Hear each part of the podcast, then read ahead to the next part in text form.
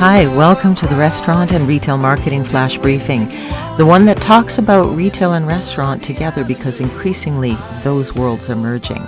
I'm your host, Michelle Brisbois. Let's get started. The last of the six retail trends for 2020, as reported by RetailInsider.com, is investigate using artificial intelligence. Now, before you run screaming into the night thinking that that sounds scary and expensive, it doesn't have to be. There are very uh, dramatic examples where bigger companies are using some very complex AI systems. The Amazon Go store concept is one where you uh, have no cashiers you simply take the product off the shelf, put it in your cart, and it automatically charges your Amazon Prime account.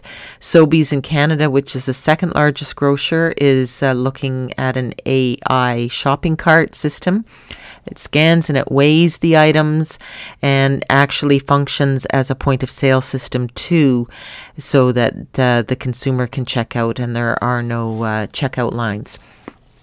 Something as simple as a chatbot for your business is a form of artificial intelligence, and they are very inexpensive to implement.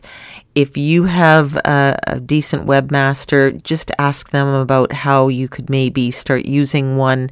Chatbots can be very effective at fielding simple questions that customers have, those are the ones that your staff probably spends half their day answering on the phone and it's pulling them off of the floor where they could be selling or maybe uh, doing other things that are a little more helpful to your business than just fielding routine questions.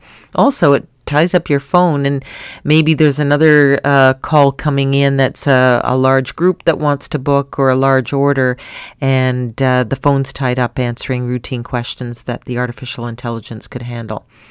So talk to your webmaster about chatbots and maybe other ways that artificial intelligence can maybe help you wrangle your data. There's all kinds of uses that we're seeing for this.